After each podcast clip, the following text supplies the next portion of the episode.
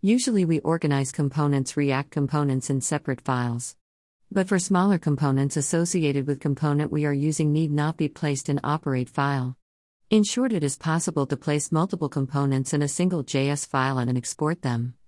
Our component codes goes her module.exports equals, post, tags, comments. In the above fashion we can export the components and can import the components as follows. Const, post, tags, comments, equals from /components. Following React posts deserve good read.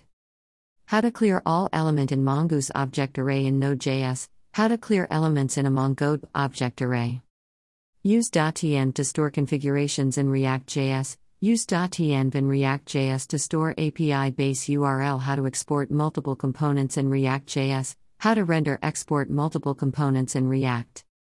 How to create Ant Design for React.js. Quickly create a row design using Ant Design. Customize UI for React component.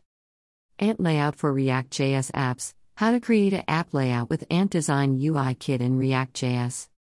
How to render child components in React.js. How to render child components in React.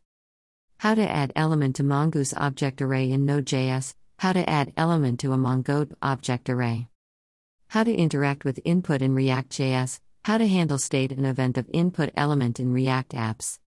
How to render Mongo object in React.js. How to render MongoDB object/objected in React/MERN app.